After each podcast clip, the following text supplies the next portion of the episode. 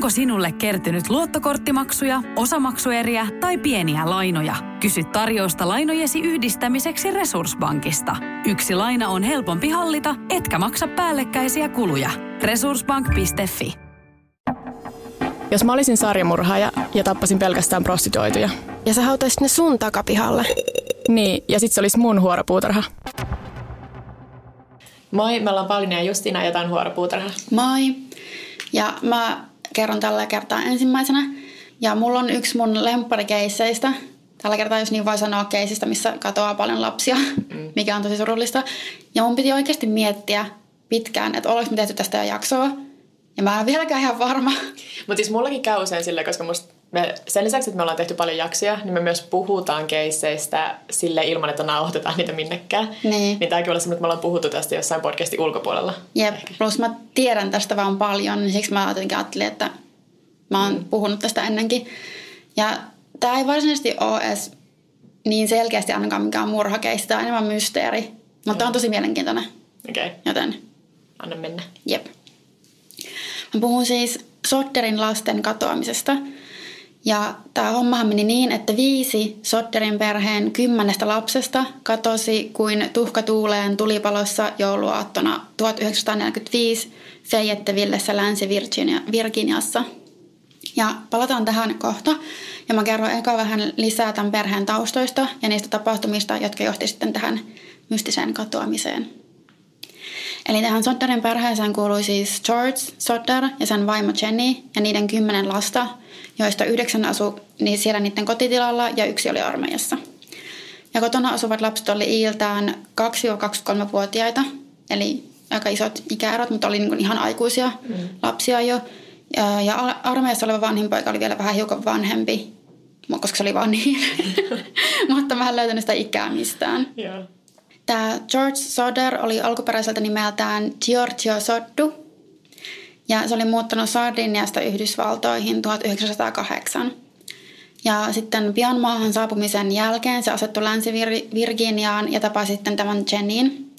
Ja George perusti oman kuorma-autofirman ja sitten lapsia alkoi siunaantua ihan molemmille käsille. Nämä Sodderit asu alueella, jossa oli paljon muitakin italialaisia siirtolaisia. Ja tämä George oli melko tunnettu henkilö sillä alueella, että se oli semmoinen ihan kohtuu menestynyt oman firmansa kanssa. Ja mut, e, vielä enemmän siitä, että sillä oli tosi paljon vahvoja mielipiteitä muun muassa politiikasta, joista se ei välittynyt pysyä hiljaa. Se muun muassa vastusti tosi äänekkäästi Mussolinia, mistä taas jotkut tässä italialaisessa yhteisössä eivät olleet kauhean mielissään. Se oli sitä aikaa. niin on just vaikea kuvitella, mutta siis joo. Okei. Okay. Joo. Ja sitten vähän tämmöiset epäilyttävät tapahtumat alkoi, kun tuntematon mies – oli tullut tänne Sodderian kotitilalle kysymään töitä siitä Georgein firmasta. Ja George sanoi, että sille ei ollut tarjota mitään hommia, mutta sitten se mies oli osoittanut talon kahta sulakerasiaa ja sanoi, että no aiheuttaa kyllä vielä tulipalon. Varmaan tälleen vähän puskista oli tullut tämä kommentti. Mutta sitten George oli sitä mieltä, että, ei, että se puhuu ihan omiaan, että ei ole mahdollista, koska paikallinen voimalaitos oli vasta vähän aikaa sitten tarkastanut näitä Sodderin talon kaikki sähköjohdot YMS ja niiden katsottiin olevan ihan kunnossa. Sitten tästä tapauksesta muutama viikko myöhemmin vakuutusmyyjä tuli niiden ovella ja yritti kaupitella Georgeille ja sen perheelle henkivakuutusta, siis näille la, niin kuin la, lapsille. Ja George kieltäytyi. Ja tämä myyjämies ei ottanut sitä sitten kauhean hyvällä, vaan alkoi raivoamaan, että perheen talo tulee palamaan poroksi ja lapsille tulee käymään huonosti. Ah, okei, okay, creepy. Jep, ja tämä vakuutusmyyjä, vakuutusmyyjä mainitsi myös, että nämä asiat jo, johtuisi siitä, että George siis vastustaa niin äänekkäästi Mussolinia. Joten tämä vakuutusmyyjä ei näy hirveän hyvässä valossa no joo, ei tässä kyllä. keississä. Ja tämä oli mun käsityksen mukaan muutamaa kuukautta ennen tätä tulipaloa. Ja sitten tämän, tätä tulipaloa edeltävänä iltana, eli siis jouluaattona, George ja Jenny oli mennyt jo nukkumaan, samoin kuin niiden nuorimmainen lapsi, eli kaksivuotias Sylvia, sekä 23-vuotias John ja 16-vuotias George nuorempi. Ja heillä oli siis 5-vuotias Betty, 8-vuotias Jenny, myös nimeltään, 9-vuotias Louis, 12-vuotias Marta ja 14-vuotias Morris sekä niiden 17-vuotias isoisko Marion, joka oli vähän niin kuin vahtimassa näitä nuorempia sisaruksia. Mutta se ilmeisesti nukahti näistä ensimmäisenä ja se nukahti niin kuin sohvalle. Ja ne lapset oli tosiaan jäänyt herälle vielä leikkimään uusilla joululahjo- joululahjoillaan, mutta sitten oletettavasti puolen yön maissa koko perhe oli kuitenkin jo nukkumassa. Sitten puoli yhden aikaan yöllä soi puhelin, mikä oli sinänsä erikoista, koska tämä oli tosiaan vuonna 1945 ja oletettavasti ei ainakaan ihan joka huushollissa ollut puhelinta. Eikä varsinkaan soitettu sille Keskellä yötä. Niin. Mutta joo, että Jenny juoksi vastaamaan ennen kuin koko, koko talo heräisi. Ja toisessa päässä oli vieras nainen, joka kysyi toi henkilöä, jonka nimeä Jenny ei tunnistanut. Ja taustamalustassa Jenny päätteli, että se nainen soitti jostain juhlista. Sitten Jenny sanoi, että, että joo, että sulla on varanumero ja sulki puhelimen, meni takaisin nukkumaan. Tämä, periaatteessa mä en usko, että tämä yksityiskohta liittyy mihinkään, vaikka tämä onkin vähän erikoinen, että varsinkin aikana ei ollut varmaan hirveästi vielä puhelimia ja joku vielä soittaa keskellä yötä väärään numeroon. Niin. No mutta se oli vaan sellainen vanha aikainen kännipuhelu. Niin. Koska toisin, nyt mä tosiaan tästä joina oli niin joulun pyhien aikaa, niin siellä oli bileet käynnissä ja sitten ne on ruvennut soittelemaan jotain. Jep. Okei, okay. nyt se onkin vähän silleen todennäköisempi. Mutta tämä kumminkin liittyy siihen, että se oli ensimmäinen kerta, kun se heräsi sitten sinä yönä. Sitten kun se oli silloin herännyt vastaamaan puhelimeen, niin se huomasi, että talossa oli edelleen valot päällä ja ovet oli lukitsematta. Ja se vaan oletti, että okei, kun ne lapset oli jäänyt sillä hereille leikkimään leluilla, niin ne oli unohtanut laittaa ne pois päältä ja unohtanut lukita ovet. Että ei siinä mitään. Se oli sammuttanut valot, lukinnut ovet, mennyt takaisin nukkumaan. Mutta sitten pian tämän jälkeen se heräsi uudelleen, koska se kuuli kovan kolauksen, joka vaikutti tulevan talon katolta. Ja sitten äänen, niin kuin sillä katolla vierisi jotain. Mutta se ei pitänyt tätä mitenkään liian omituisena, koska se ei mun mielestä reagoinut tähän mitenkään tai mennyt katsomaan, mitä oli tapahtunut. En mä edes tiedä, miten se olisi voinut katolle kivetä keskellä yötä katsomaan. Mutta se oli vaan ajatellut, että no se on jotain ja nukahtanut uudestaan.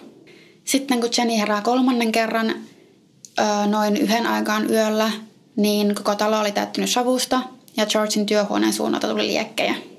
Sitten se totta kai herättää heti miehensä ja niin kuin koittaa haalea perheensä kokoon ja juosta ulos – ja sitten lopulta Jenny, George, Sylvia, Marion, George nuorempi ja John onnistu pakenemaan sieltä palavasta talosta.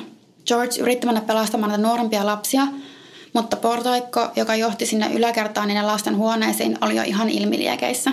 Sitten George ajatteli, että okei, se pitää aina niiden talon sivus, sivulla seinustalla tikkaita.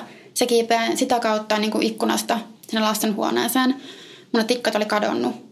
Seuraavaksi George ajatteli, että okei, sillä oli siis kuorma-auto ja sen omistamia, mitä se oli käyttänyt aiemmin samana päivänä. Että mä ajan ne siihen talon seinästolle ja kiipeen niin kuin sen päältä. Siis tämä on hirveän kekseliä. Siis luulisin, että tuommoista tilassa olisi niin paniikissa, mutta se vaan silleen, okei, okay, seuraava suunnitelma, seuraava suunnitelma. Niin, mutta ainakin näkee, että pystyy oikeasti toimimaan. Joo, ja siis tosi ihaltavaa, että pystyy olemaan noin järjissä ja niinku miettimään tolleen. Niin, mutta valitettavasti se ei auttanut, koska siis se tosiaan oli ajatellut, että se ajaa toisen niistä kuorma-autoista siihen talon seinustolle, mutta se kummikaan niistä autoista ei lähtenyt käyntiin, vaikka nyt oli molempia käytetty samana päivänä.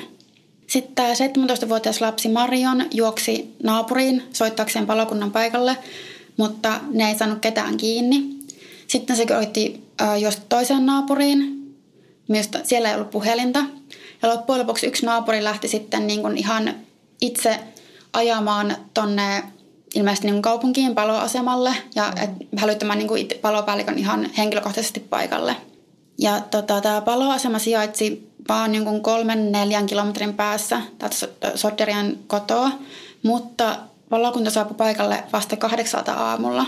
Ja tosiaan Jenny oli herännyt siihen tulipaloa yhdeltä yöllä, koska se palopäällikkö oli ollut ainoa siellä paloasemalla töissä – ja sen piti soittaa muut palomiehet paikalle, siis siihen tyyliin, että soittaa yhdelle palomiehelle ja alkaa seuraavalle, se yksi palomies soittaa seuraavalle ja seuraavalle. Mm. Mikä mä pystyn kyllä ymmärtämään sen tavallaan, koska okei, okay, oli keskellä yötä jouluaatto, ehkä siellä niin ollut ketään töissä ja niin hankala saada ihmisiä kiinni, mutta samalla tuntuu tosi oudolta, että toi on se niiden systeemi, jos tulee oikeasti hätätilanne ja tulipalo. Mutta sellaista on ollut. Joo. Ja se myös sanoi se palopäällikkö, että sen pitää hälyttää muita paikalle, koska se ei itse voi, mä en ole ihan varma, oliko se voi vai osaa ajaa sitä paloautoa. Joo. Mä en tiedä mitä, että miten, mikä olisi siinä, mutta okei. Okay. En mäkään. Mä en löytänyt mitään tarkempaa tietoa, mutta mä ymmärrän sen, että ehkä vaikka se olisi pystynyt ajamaan sitä, niin ei se varmasti pysty niin kuin yksin sammuttamaan mm. mitään tulipaloa ja niin kuin operoimaan kaikkia, mitä sun pitää tehdä paloautolle ja niin kuin, että sä voit sammuttaa sen tulipalon. Mutta oli se silti jotenkin tosi outoa. Mutta kun me myöhemmin kuullaan, niin tämä palopäällikkö ei ollut ehkä ihan pätevimmästä päästä. Mm-hmm. Mutta joo, tämä Sotterien talo paloi ihan maan tasalle ja 45 minuutissa. Eli silloin kun se palokunta saapui paikalle, niin ei siinä ollut enää mitään tehtävissä. Se oli aivan täysin maan tasalla jo. Aluksi nämä George ja Jenny oli tietenkin syvästi järkyttyneitä, kun ne oletti, että ne niiden viisi lasta oli kuolleet sillä tulipalossa.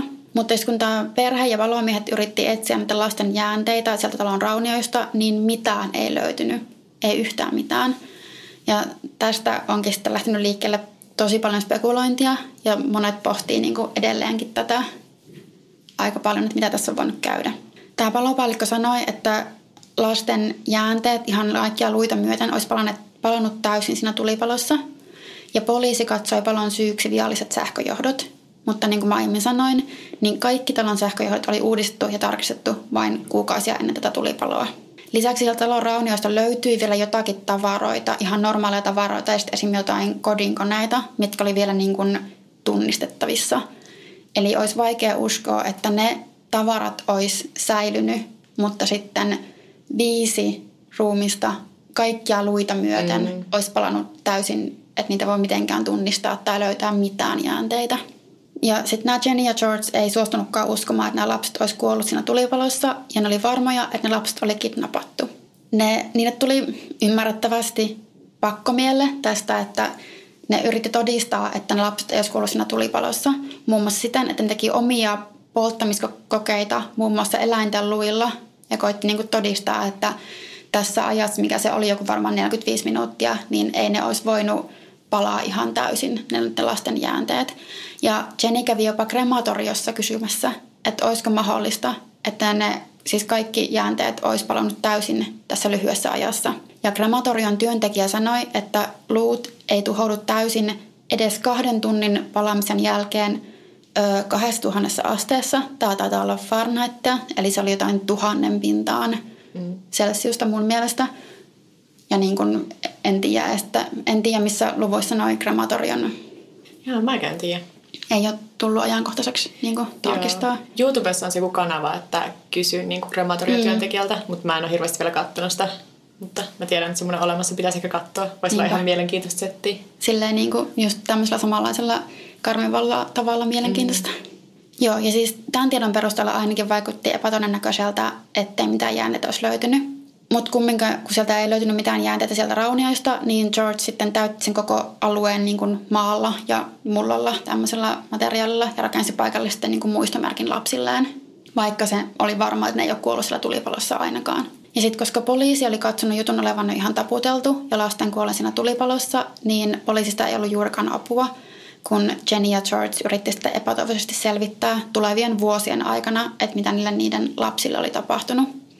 Ja tämä juttu oli sen verran erikoinen, että se on kuitenkin tosi paljon huomiota mediassa ihan niin kuin ympäri maan. Ja siihen liittyy alkoi todella aika paljon vihjeitä. Muun muassa nainen, joka työskenteli huoltoasemalla noin 80 kilometrin päässä Soderian kodista, sanoi nähneensä lapset tulipalon, tulipalosta seuraavana aamuna Italia puhuvien aikuisten kanssa. Ja mun mielestä se voisi olla ihan, jos ne olisi siis niin kuin kidnappattu, niin olisi ihan todennäköistä, että se nainen olisi tunnistanut ne, koska ne lapset näytti tosi samalta, niin kuin toisinsa verrattuna, että ne oli selkeästi saruksia, kaikilla oli tosi tummat hiukset ja tosi vahvat, paksut kulmat. Että musta tuntuu, että se oli, se oli koittanut puhua niille lapsille, mutta sitten ne Italia puhuvat aikuiset oli niin kuin hermostunut ja vähän hätääntynyt ja lähtenyt äkkiä näiden lasten kanssa pois. Okay. Et musta tuntuu, että se voisi kyllä painaa tuommoisen tilanteen mieleen. Se muistaa, että okei, okay, mä näin viisi lasta ja, ja ne oli selkeästi sisaruksia. Ja tosiaan tuli niin kuin erilaisia vihjeitä ihan ympäri maata, että joo, että, ja sitten sieltä lähialueelta tietenkin, että olin nähnyt ohi ajavassa autossa ne lapset ja muuta tämmöistä, mikä tietysti voi olla vähän vaikea ehkä arvioida, mutta mikään niistä kumminkaan johtanut mihinkään. Nämä Sotterit sitten otti yhteyttä suoraan FBIhin ja pyysi apua, ja FBIn johtaja J. Edgar Hoover otti sitten suoraan yhteyttä siihen perheeseen henkilökohtaisesti ja sanoi, että ne haluaisi kyllä auttaa, mutta valitettavasti ne ei voi, ellei paikallinen poliisi pyydä. Ja kun Jep. poliisi oli niin kuin sanonut, että joo, tämä juttu on loppuun käsitelty, niin mm. ne ei voinut auttaa. Ja seuraava askel oli sitten palkata yksityisetsivä. Ja nämä palkkasi C.C. Tinsleyin. Ja tämä Tinsley sai selville muun muassa sen, että yksi ää, näistä kuolinsyytutkijan jurista valamiehistöstä. Mä en tiedä, täällä ei mun mielestä ollut mitään suomenkielistä vastinetta, mutta kuolinsyytutkijan joku tämmöinen apu, miksi sitä voisi sanoa, sellaiset ihmiset, jotka niinku auttoi kuolinsyytutkijaa selvittämään niinku vaikka sitä kuolinsyytä ja tämmöisiä asioita. Okei. Okay.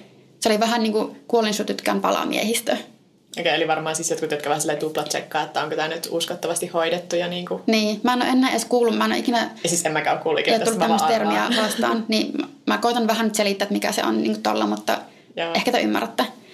Niin, että yksi niistä, niihin kuuluvista ihmisistä, oli ollut se aiemmin mainittu aggressiivinen vakuutusmyyjä. Just. Ja tosiaan tämä miehi, valamiehistä, mikä onkaan, oli sitten tullut siihen tulokseen, että joo, että tämä, nämä lapset kuoli siinä tulipalossa ja, ja tämä tulipalo oli niin kuin johtuneista sähköjohdoista, viallisista sähköjohdoista. Eli ei mun mielestä kauhean luotettavaa.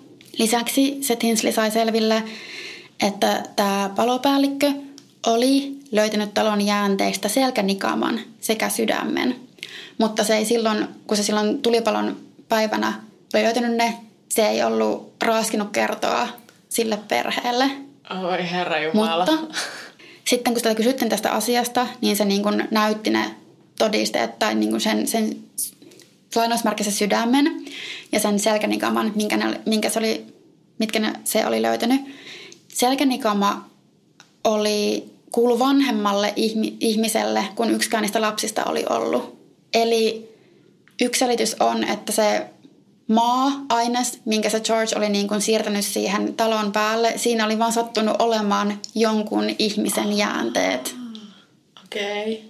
Koska mun mielestä pystyttiin päättelemään, että selkänikama olisi kuulunut noin 16-17-vuotiaalle pojalle – ja vanhin näistä uhreista taisi olla 14-vuotias. Mä en tiedä, miten tarkasti se pystyttiin päättelemään, mutta ilmeisesti se pystyttiin kumminkin pois sulkemaan, että se ei voinut kuulua niille uhreille kenellekään. Ja tämä sydän oli naudan maksa, jonka se palopäällikkö myöhemmin myönsi, että se oli itse vienyt sinne paikalle, koska se halusi saada sen jutun päätökseen. Joo, okei. Okay. Tässä en ymmärrä. Tässä koko mutta... ei ole mitään järkeä. Mutta joo, vuosien varrella George ja matkusti ympäri Yhdysvaltoja eri vihjeiden ja näköhavaintojen perusteella. Ja ne toivat, ne löytyisi ne lapset, mutta ei mitään tulosta. Ne pystytti suuren kyltin valtatien varteen, jossa oli kuva jokaisesta näistä lapsesta sekä lyhyt kuvaus siitä, että mitä oli tapahtunut. Ja tämä on mun mielestä, jos tuntee tämän jutun, niin varmasti tuntee, tietää myös minkälainen se kyltti on. Ja se oli mun mielestä siihen asti, kun tämä Jenny Soder kuoli, niin se oli pystyssä, eli ihan 80-luvulle asti. Sitten vuonna 1968, eli 23 vuotta tämän tulipalon jälkeen, tapahtui jälleen yksi tosi outo käänne. Jennylle osoitettu kirje saapui Soderien kotiin, ja siellä kirjekuoren sisällä oli kuva, semmoinen, siinä oli semmoinen 20 oleva nuori mies, jolla oli niin kuin vahvat tummat piirteet. Sen kuvan taakse oli kirjoitettu sanat uh, Louis Soder, I Love Brother Frankie, Lil Boys ja sitten numerokirjan sarja, mikä oli A90132 tai 35. Siis siinä lukee, että 32 or ja Aha, sitten niin 35. Okay. Eli tosi outoa. Ja se kirje oli saapunut Kentakista ja ne Soderit oli yhtä mieltä siitä, että se kuvassa oleva nuori mies muistuttaa paljon tätä Luita, mutta ne ei voi olla varma, koska tosiaan se on 23 vuotta väliä ja niin kuin tuossa ajassa lapsi voi muuttua ulkonäöllisesti tosi paljonkin varmasti. Ne, mutta ne kumminkin totta kai halusi tarkastaa, että mikä on homman nimi. Ne palkkasi toisen yksityisetsivän ja lähetti sen Kentakiin. Ja se mies ilmeisesti lähtikin sinne, mutta sen jälkeen siitä ei kuulunut enää mitään. Se hävisi. Yksi teoria on, että se mies olisi ollut vain huijari, joka halusi varastaa nämä Sotterien rahat mm. ja sitten häipyä. Osa on sitä mieltä, että ehkä tämä etsivä pääsi liian lähelle totuutta ja sitten se hiljennettiin tavalla tai toisella. Ää, mä jotenkin taipuisin uskomaan enemmän ehkä sitä, että se oli vain huijari, joka halusi rahat surevalta perheeltä. Niinpä, aika karua kyllä oikeasti. Mm. Ja tosiaan yksi teoria on se, että paikallinen italialainen mafia olisi napannut nämä lapset ja syttynyt sen tulipalon kostoksi. näin Georgin Mussolinin vastaisista puheista. Ja moni on totta kai myös sitä mieltä, että lapset vaan kuoli tulipalossa. Ja mun mielestä nykyään on tehty uusiakin tutkimuksia siitä, että olisiko ne kaikki jäänteet voinut tuhoutua siinä tulipalossa niin lyhyessä ajassa. Ja on tultu siihen tulokseen, että joo. Mutta ainakin yksi henkilö, joka on tehnyt tämmöisen testin, niin sanoi, että tähän juttuun liittyy kuitenkin niin monia outoja yksityiskohtia, että jos tulee vielä uusia todisteita ilmi, niin se voi ihan hyvin uskoa, että ne lapset olisi myös voitu kidnapata. Koska tähän tosiaan, tässä ei ole pelkästään tulipalo ja that's it, vaan tässä on niin paljon kaikkea. Ja mä oon vahvasti sitä mieltä, että vaikka ne lapset olisikin kuolleet siinä tulipalossa, niin joku kumminkin sytytti sen, että se ei ollut mikään vahinko tai onnettomuus. Että joku, joku, jonkun on täytynyt sytyttää se tulipalo jollakin tavalla. Ja, ja ne tikkaatkin oli hävinnyt. Niin. Mikä voisi viitata siis tuhopolttoon ja sitten niinku myös vielä semmoisen ilkitekoon, niinku, että niin. vaikeuttaa pakenemista. Jep. Ja ne autot ei lähtenyt käyntiin. Ja, mm. että selkeästi on niin koettu sabotoida sitä, että niitä lapsia ei voi ainakaan, tai että ei voi niin helposti pelastaa mm. jotakuta sitten palavasta talosta. No sitten on tietysti se kysymys, että jos mafia tai, tai kuka tahansa olisi napannut lapset, niin mitä niille tehtiin? Tapettiinko ne myöhemmin vai vangittiinko ne? Päätykö ne elämään uutta elämää jossain ihan muualla? Ja yksi kysymys oli, että jos ne lapset olisi hengissä, niin miksei ne olisi ottanut myöhemmin yhteyttä vanhempiinsa. Mutta mun mielestä ihan käypä teoria on se, että niitä olisi niin kuin, silloin kun ne kidnappattiin, niitä olisi uhkailtu, että jos te yritätte sanoa jollekin, mitä teillä on käynyt tai ottaa yhteyttä teidän vanhempiin, niin me tapetaan joko teidät tai sitten vanhemmat. Ja mun mielestä on valitettavastikin vähän niin kuin semmoinen en mä tiedä voiko sanoa yleinen, mutta semmoinen tapa, että miten just lapsia, joita on vaikka niin kidnappattu, niin miten niitä uhkaillaan, että jos sä koetat paeta tai jos sä kerrot jollekin, niin mä tapaan sun perheen. Että varsinkin Joo. pieniä lapsia voi varmasti niin kuin aivopestä tuommoiseen aika helposti. Ja siis on useita, tai useita ja useita, mutta niitä muutamia, joilla on ollut sille, että ne on ollut vuosikymmeniä vaikka tai useita vuosia kidnapattuna, niin osa niistä on sanonut, että joo, että sit musta tuntui paremmalle, että mä en menisi enää takaisin, että mä sitten keskeytän taas se mun perhe-elämän, että ne on päässyt jo yli siitä ja sitten mä menen takaisin mun trauman kanssa ja sitten se vaan niin pahentaa tilannetta. Mm. Et meillä on kanssa ollut, hitsi kun mä nyt muista sen nimeä, mutta se jossa oli tosiaan kahdeksan vuotta ollut kidnapattuna nuori poika, niin sit se oli vaan itse ollut silleen, että en mä varmaan mene takaisin. Mutta sitten se kyllä lopulta meni, mutta mm. et ei olisi mitenkään ennen kuulumatonta. Niin, ja että miten, niin kuin, tommonen, miten se vaikuttaa silleen sun ajattelutapaan ja aivoihin ja varsinkin osa niistä oli tosi nuoria lapsia, niin... Niin, eihän näillä nuorimmilla välttämättä ole edes hirveästi muistoja enää siitä. Tai no, no joo, ehkä on, mutta... On varmaan jotain, mutta riippuu siitä, että mitä niillä on käynyt, niin jos ne on siis ollut hengissä, niin mm. miten se on sitten jatkossa toiminut. Mutta tosiaan edelleenkään ei ole ihan täyttä varmuutta siitä, että mitä näille Sotterien lapsille tapahtui. Ja yksi, mitä mä jäin miettimään, oli just se, että silloin tulipalo yönä, kun se Jenny heräsi eka kertaa siihen puhelimen ääneen ja näki, että siellä on valot päällä ja ovet lukitsematta, niin oliko ne lapset enää silloin edes siellä talossa? Et periaatteessa ne olisi, jos ne olisi kidnappattu, niin ne olisi siinä vaiheessa voinut olla joku jo vienyt. Että ne ei ollut siellä talossa sitten enää ollenkaan. Niin ja sitten yritti pelttää jälkensä sitä kidnappauksesta vaikka sillä, että tuho poltti sen talon alasta tai jotakin. Niin. Tai sitten että on tämmöinen oikein kunnon kosto, että kidnappaus ja poltan myös teidän mm, talon mm, maan niin. tasalle. Mutta joka tapauksessa tosi traaginen juttu. Tota, mä, mä en tiedä, onko mä vaan hirveän tylsä, kun mä oon silleen, mutta sitten jos nykyään ollaan sitä mieltä, että ne olisi voinut palaa kokonaan ne ruumit, niin mä oon ehkä sitä mieltä, että se on todennäköisin. Vaikka se onkin vähän se tylsin. Mut. Niin, se voi olla. Ja mä en ole ihan varma vielä, mä oon nyt lukenut niin, mä oon niin syvällä tässä kaniinikolossa, mm. että mä en tiedä mitä mä ajattelen, mutta sitä mieltä mä oon, että jos ne kuoli siinä tulipalossa, niin joku sytytti sen, että se ei ollut, niin. se ei Joo. ollut vahinko. Oliko muuta? Ei muuta. Tämä oli mysteeri, en tiedä onko tämä murhamysteeri, mutta mysteeri ainakin. Joo. Äh, mulla on myös äh, tosi kiinnostava tapaus tähän jaksoon ja just semmonen, että mä en oikein tiedä, miksi me ollaan vielä puhuttu tästä. Mm. Koska siis mä oon lukenut tästä joskus kauan ennen kuin me oltiin aloittaa tämä podcast ja mä olin twiitannutkin tästä, mutta sitten vissi unohtanut tämän hetkeksi ainakin. Ja siis Tämä on outo, koska me ollaan usein puhuttu nuorten tekemistä murhista, satanismipaniikista ja varsinkin satanismipaniikista niin kuin Jenkkien syvässä etelässä. Mun kaikki lempiasiat. Joo, ja tässä on niitä kaikkea, koska siis tämä on Lillelid-murhat, jossa kuusi satanistinuorta murhaa Jehovan todistajaperheen. Miksi musta tuntuu, että mä en ole edes kuullut tästä? No sittenhän tämä on vielä, vielä hauskempaa, jos Niin. kuulla tästä. Öö, mutta me päästään sitten tosiaan riitelemään taas siitä, että olisi tämä satanismi, satanistinuorta oikea tapa kuvailla näitä, mutta Joo. aloitetaan ensin vähän taustoista. Eli siis Lilledin perheeseen kuului Vidar ja Delfina, jotka oli vanhemmat, ja niiden kaksi lasta, kuusivuotias Tabitha ja kaksivuotias Peter. Ne asui Knoxvillessä, Tennesseein osavaltiossa, mutta Vidar oli alun perin kotoisin Norjasta, mistä toi pohjoismaalaiselta kuulostava sukunimi on peräisin. Ja Vidar ja Delfina oli tavannut kirkon kautta. Ne oli molemmat Jehovan todistajia ja ilmeisesti aika aktiivisesti niin kuin osallistui kaikkiin uskonnollisiin tapahtumiin. Ja sitten oli tavannut niin kuin jotenkin sitä kautta. Vidar oli töissä Holiday Inn hotellissa, Delfina oli kotiäiti, ne oli kaiken kaikkiaan semmoinen tavallisen oloinen perhe. Ja tosiaan kun ne oli aktiivisia kirkossa, niin myös silloin murhailtana 6. huhtikuuta vuonna 1997 Lilledidin perhe oli ajamassa kotiin uskonnollisesta tapahtumasta, kun ne ilmeisesti päätti pysähtyä semmoiselle levähdyspaikalle tien varrella syömään eväitä. Niiden ystäväpariskunta oli pyytänyt niitä illalliselle, mutta sitten kun niillä oli rahat aika vähissä, niin ne oli ollut silleen, että ei, meillä on omat eväät, että me jäädään vaan tähän tämmöiselle kivalle pysähdys- tai levähdyspaikalle, mitä ne onkaan valtateiden varrella. Ja samaan aikaan kuusi nuorta Kentuckista oli matkalla New Orleansiin. Nämä nuoret oli Joseph Risner, 20 vuotta, Dean Mullins, 19 vuotta, Crystal Sturgill, 18 vuotta, Natasha Cornett, 18 vuotta, Karen Howell, 17 vuotta ja Jason Bryant, 14 vuotta. Aha, aika Eli- nuori. Joo, ja tässä on myös vähän isä, niin kuin ikäero, että Jason Bryant oli vain 14 ja vanhin Joseph oli 20 vuotta. Joo. Mutta näitä kaikkia kuutta nuorta yhdisti se, että ne oli kotoisin Kentuckista ja kaikilla oli ongelmia pärjätä koulussa ja päihdeongelmia ja muutenkin semmoisia ongelmanuoria. Joo.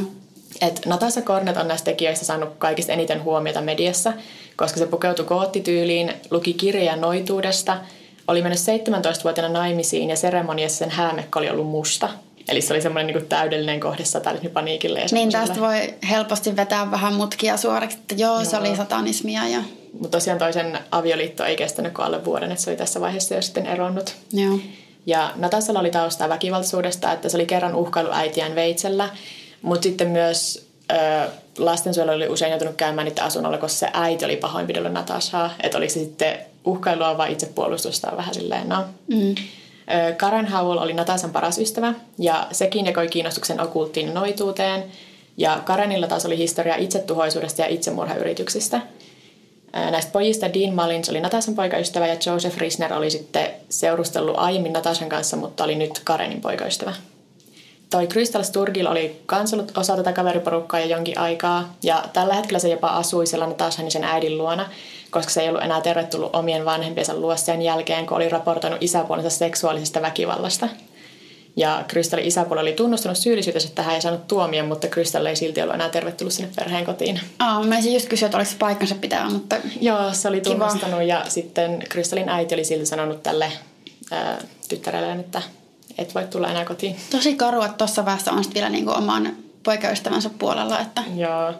Sitten tämä porukan nuorin 14-vuotias Jason oli uusi lisäys tähän kaveriporukkaan. Että se oli karannut kotoa ja sitten se oli vaan tavannut niin Natashan kuukautta ennen murhien tapahtumista jossain niin kuin kadulla.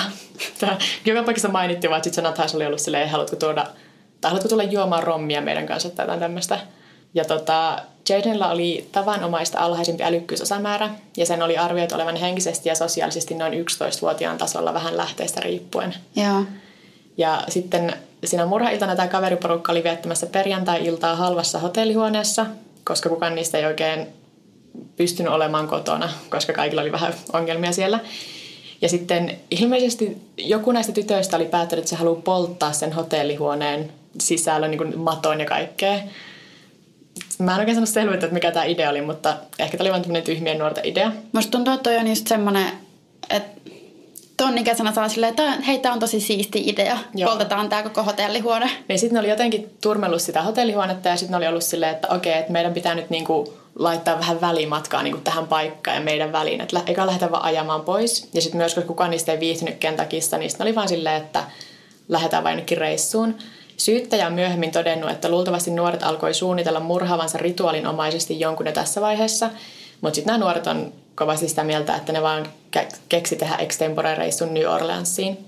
Noin puolessa välissä matkaa nuoret tajusi, että se auto, millä ne lähti reissuun, Joseph Risnerin auto, oli niin vanha ja huonossa kunnossa, ettei se varmaan selviäisi New Orleansiin asti, ja ne alkoi suunnitella auton varastamista.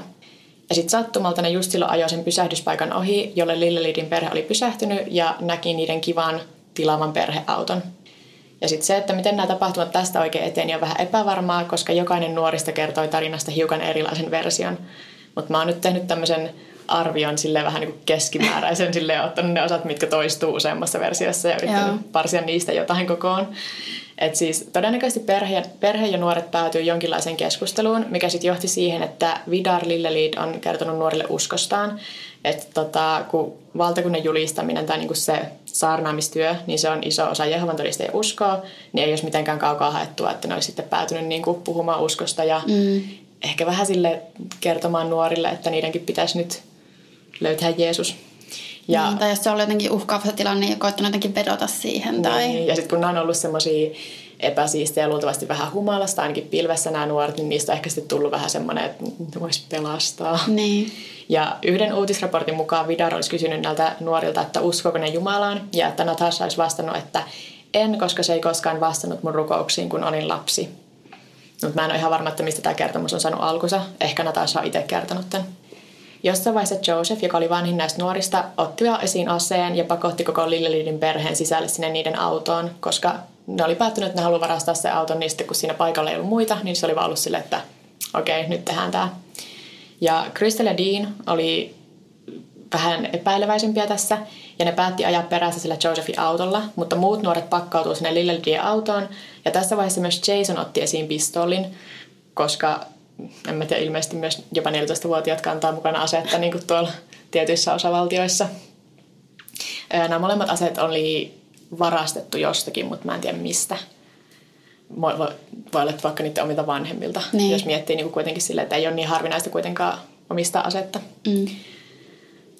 Sitten nuoret ajoi syrjäiselle tielle, todennäköisesti siis niin, että Vidar oli ajanut autoa, mutta Joseph oli istunut etupenkillä pakottaen sillä aseella uhaten se ajamaan jonnekin syrjään. Ja sitten taas on vähän epäselvää, että mitä siellä syrjässä tapahtui. Mutta mitä tiedetään on, että Vidar Lillelid ammuttiin ensin ja sitä ammuttiin suoraan kasvoihin, mikä ainakin niinku, että se meni tajuttomaksi, luultavasti jopa kuoli aika nopeasti. Ja sen jälkeen vielä viidesti rintaan. Seuraava uhri oli Delfina, jota oli ammuttu kahdeksan kertaa jalkoihin ja selkään. Yleisin versio tapahtumista on, että se, joka ampui kaikki perheenjäsenet, oli Jason, Jason Bryant, se 14-vuotias. Uh-huh. Ja oikeudenkäynnissä kuvailtiin, miten ammuttuaan Delfinan Jason oli kävellyt kuusivuotiaan Tabithan luo, asettanut aseen sen ohimolle ja ampunut sen. Kukaan nuorista ei osannut tai suostunut kertomaan, että miten kaksivuotias Peter haavoittui. Koska Petteri oli ammuttu kahdesti, toinen luoti meni sisään sen oikean korvan takaa ja tuli läpi oikean silmän vierestä ja toinen tuli sisään selästä ja sitten läpi niin kuin rinnan puolelta. Ja mä kerron nämä näin, koska tämä kaksivuotias Peter selvisi hengissä tästä – mikä on ihan niin kuin uskomatonta, kun miettii, että miten ne luodit meni niin kuin sen pienen ruumin kropan läpi vaan. ei. Mutta siis nämä nuoret toki luulivat, että Peterkin oli kuollut. Ja sitten ne asetti sekä Peterin että Tabithan ruumiit niiden vanhempien ruumiiden päälle, kiipesi perheen autoon ja ajoi pois paikalta. Ja pois paikalta ajaessaan ne ö, ajoi vielä niin kuin sitä Delfinan ruumiin päältä. Ruumiavauksessa oli arvioitu, että se oli vielä tässä vaiheessa hengissä se Delfina. Ne hylkäsi sen Josephin auton sinne paikalle, mutta otti rekisterikilvet mukaan. Ja nuorten suunnitelma oli ajaa Meksikoon, että ne pääsisi pois maasta. Ja jos mä on tässä vaiheessa pakko sanoa, että muistatko, kun mä puhuin niistä Corpsewoodin kartanon mm. murhista, missä ne oli myös etelävaltioissa ja satanismi liittyi niihin. Tosin siinähän niiden uhrien uskottiin olleen satanisteja. Niin siinäkin ne nuoret oli murhien jälkeen silleen, että okei, paetaan Meksikoon. Mutta toki se on ehkä semmoinen klisee, että... Niin, jos se, se on niin kaukana niin, no eihän se kun ollaan Etelävaltiossa, niin ei se niin hirveän kaukana ole. Niin, ajattelin, että se on helppo lähteä ja kadota sitten. Jep. Mutta siis tosiaan nämä tapahtui eri osavaltioissa ja siinä välissä oli kuin 20 vuotta. Et mä en usko, että nämä nuoret oli edes tietoisia välttämättä niin kuin Corpsewoodin surmista. Ja sitten tota, vähän sen jälkeen, kun ne nuoret aloitti niiden pakomatkan, niin poliisit saapuivat sinne murhapaikalle. Lähistöllä asunut mies oli soittanut poliisille kuultuaan lasten leikkiviä ääniä ja laukauksia – mikä ei vielä aiheuttanut poliisissa kovin suurta reaktioa, koska tämä oli vähän semmoista syrjäseutua, että aseet oli yleisiä, mutta sitten ehkä se lasten äänet tai muuten vaan, niin ne lähti kuitenkin tsekkaa, että mitä hän siellä oli menossa. Ja poliisit löysivät sitten Vidar ja Delfinan ruumiit sekä hädintuskin hengissä olevat lapset, koska tässä vaiheessa se Tabitkin oli vielä hengissä. Mutta sitten kun se kirjoitettiin sairaalaan, niin todettiin, että se oli aivokuollut ja sitten se lopulta julistettiin kuolleeksi seuraavana aamuna. Joo. Pakomatkalla olevat nuoret ei ikinä pääse Meksikoon asti, ainakaan ihan, koska siis ne ilmeisesti pääsi Jenkkien rajan yli, mutta sitten Meksikon puolella oli vielä toinen sellainen checkpoint, missä ne käännytettiin sitten takaisin, koska niillä ei ollut henkilöllisyystodistuksia mukana. Ja Meksiko oli silleen, että voit tulla tänne. Mm. Ja sitten takaisin Jenkkeihin tullessa niin rajavartijat päätti tarkistaa auton, koska niiden mielestä oli epäilyttävää, että joukko semmoisia epäsiistejä ja hermostuneoloisia nuoria yritti poistua maasta. Nuoret oli ollut tien päällä jo melkein kaksi päivää. Niiden piti ajaa niin kuin Arizona osavaltion läpi kokonaan kai. Niin sitten ne oli ollut jo silleen epäsiistin näköisiä. Mm. Ja rajavartijat kysyi tältä Joseph Risneriltä, että kuka tämän auton omistaa, ja se vain kohautti hartioitaan, joten nuoret käskytettiin autosta ulos. Joseph Risner ei ollut ehkä mikään niin välkyin nuori. Niin mä mietin, että toi ehkä se vastaus, mikä sun kannattaa tuossa tilanteessa. Joo. Tosin muista, että Joseph on myöhemmin sitten oikeudessa todistanut, että se oli tosi peloissaan tässä vaiheessa. Niin. Että vaikka ne oli semmoisia kovan gootin näköisiä, niin ne oli kaikki ollut ilmeisesti tosi hermostuneita kuitenkin ja varmoja, että ne jää kiinni. Ja sitten vartijat siinä rajalla tarkistaa auton ja sieltä löytyy leluja ja valokuvia Lillelydin perheestä ja niiden kotiavaimet. Kaikkea, mikä herättää tarpeeksi epäilyksiä siitä, että tämä auto olisi niinku ehkä varastettu. Ja sitten ne laittaakin sinne niiden systeemiin, että niinku se rekisterinumeron ja saa tietää, että kyseinen auto on ryöstetty murhan yhteydessä. Niin sitten kaikki kuusi nuorta viedään toki Arizonan osavaltion putkaan siitä suoraan. Joo. Yksi silloin töissä olleista poliiseista muistaa kysyneensä pidätyksen yhteydessä Natashalta, että mihin uskontoryhmään se kuuluu. Ja Natasha oli kuulemma vastannut, että palvoo saatanaa. Ja tämä sitten aika osuvasti aloitti niinku sen, että miten näitä nuoria sitten kuvaillaan mediassa ja oikeastaan myös jopa oikeudenkäynnissä myöhemmin. Joo, että se toikin on semmoinen, että se on varmaan sanonut sen vaan niin kuin heittänyt. Mm. Ja mäkin sitten tämä on myös vaan sen poliisin kertomus. Niin. Että Natasha itse myöhemmin sanoi, että kaikki oli kuulemma vaan keksittyjä juttuja. Että se, se omisti kirjoja noituudesta ja ehkä yhden kai vikkalaisuudesta ja satanismista ja jostain tämmöisestä. Mm. Mutta kyllä mäkin... Mutta taas pitää muistaa, että satanismi ja satananpalvonta on eri niin, asioita. Ja siis mä omistan kirjan vikkalaisuudesta, mutta en mä ole satanista tai satananpalveja. Okei, okay, tota, murrasta uutisoitiin laajasti ja sitten liikkui tosi paljon huhuja. Uskottiin, että koska sekä Vidaria että Peteria oli ammuttu oikeaan silmään, niin se olisi merkki saatanan palvonnasta tai vähintään satanismista. Mä en, mä en löytänyt yhteyttä ollenkaan, miten oikeisen silmään ampuminen liittyisi kumpaankaan. Et on mahdollista, että se merkitsi jotain näille nuorille, koska se oli kyllä toistunut niissä molemmissa, mutta en mä sitten tiedä. Lisäksi on liikkunut sitkeä huhu, että ne viisi kertaa, mitkä Vidaria ammuttiin rinta, olisi tehty pentagrammin muodossa, mutta se oli täysin keksitty juttu, Joo, koska ei, ei. avauksessa oli ihan eri raportti. Ja kun nuoret saapui oikeudenkäyntiin, niin rakennuksen ulkopuolella oli joukko ihmisiä hokemassa, että palakaa helvetissä. Lisäksi paikallinen ruokakauppa oli ripustanut ovensa eteen kuusi hirttosilmukkaa symboloimaan sitä, että toivoi kaikkien tekijöiden saavan kuolemantuomion. Et siis nämä oli ainakin jonkin aikaa osavaltion kuusi vihatuinta ihmistä. Joo. Siis joo, toki ihan syystäkin, mutta onhan toi nyt silleen aika raju reaktio ja vielä ennen oikeudenkäyntiä. Mm, että selkeästi kyllä tuli toi satanikko-paniikki siihen. Joo, ja siis oli kuitenkin Ysärin loppupuolella, että se, oli niinku, se paniikki oli ehkä jo silleen laantumassa tai oltiin niinku se aallon lopussa. Niin, mutta sitten kun tulee tämmöinen tommonen keissi, niin totta kai heti vedetään niinku yhteys. Jep. Sitten oikeudenkäynnissä ei saatu mitään selvää selitystä sille, että miten ne murhat tapahtu. että Joseph, Natasha ja Karen kaikki kertovat, että Jason oli toteuttanut kaikki kolme murhaa ja sitten yhden murhayrityksen. Mutta sitten ruumiavaus todisti, että murhissa oli käytetty kahta eri asetta, mikä yleensä viittaisi kahteen ampujaan. Ja niillä oli tosiaan ne kaksi asetta ollut mukana. Ja sitten Jason, koska se oli 14-vuotias, niin se oli nuorista ainut, joka oli lain silmissä alaikäinen, eli ei täydessä rikosoikeudellisessa vastuussa. Et Jason ja sitten sitä hetkellä 17-vuotias Karen oli ainoat, joita kuolemantuomio ei uhannut, mikä mun mielestä saattaisi selittää, että miksi nämä vanhemmat nuoret sitten ehkä vähän sille osoitti syyttävällä sormella sitten siihen niin. nuorimpaan, jos ne ajatteli, että...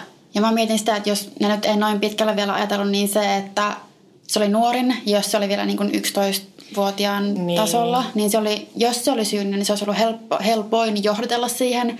Tai sitä, jos se ei olisi ollut syyllinen niihin ainakaan kaikkiin ampumisiin, niin se olisi helpoin niin kuin Sellainen syntipukki. Syy, niin. Joo, ehdottomasti. Jason itse taas todisti, että ampujat oli oikeasti nämä kaksi vanhempaa poikaa, Joseph ja Dean.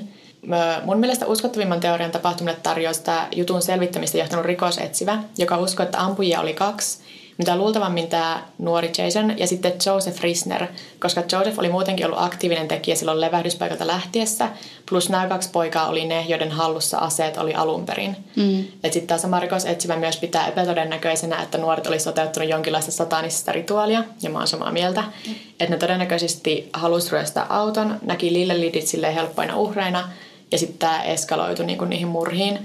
Et mä en usko, että se, että ne Lillelidit oli Jehovan todistajia, niin mitenkään vaikutti. Että se oli enemmänkin ehkä ajoituksesta oli kyse. Koska ne oli, mä uskon, että ne oli päättynyt varastaa se auton jo ennen kuin ne jutteli tälle perheelle ollenkaan. Varmasti joo. Mm.